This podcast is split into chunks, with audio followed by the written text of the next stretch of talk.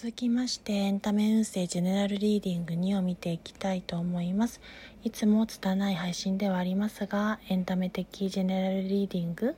鑑定趣味の枠をお楽しみいただきご清聴ありがとうございます。選択肢2です。ご自身が最終審判判断決定を覚悟を持って決めていくことで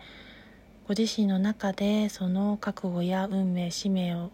に覚醒して目覚めることが叶い復活宣言が自分の中でなされる時というところが出ております。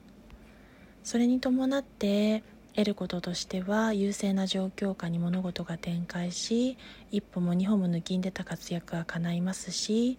それを機に区切りや移り変わり変転のタイミングを経てことによって終わりを悟り新たな段階へステップアップ新しいスタートへと切り替わっていく変革期そして移行期となっています。それによって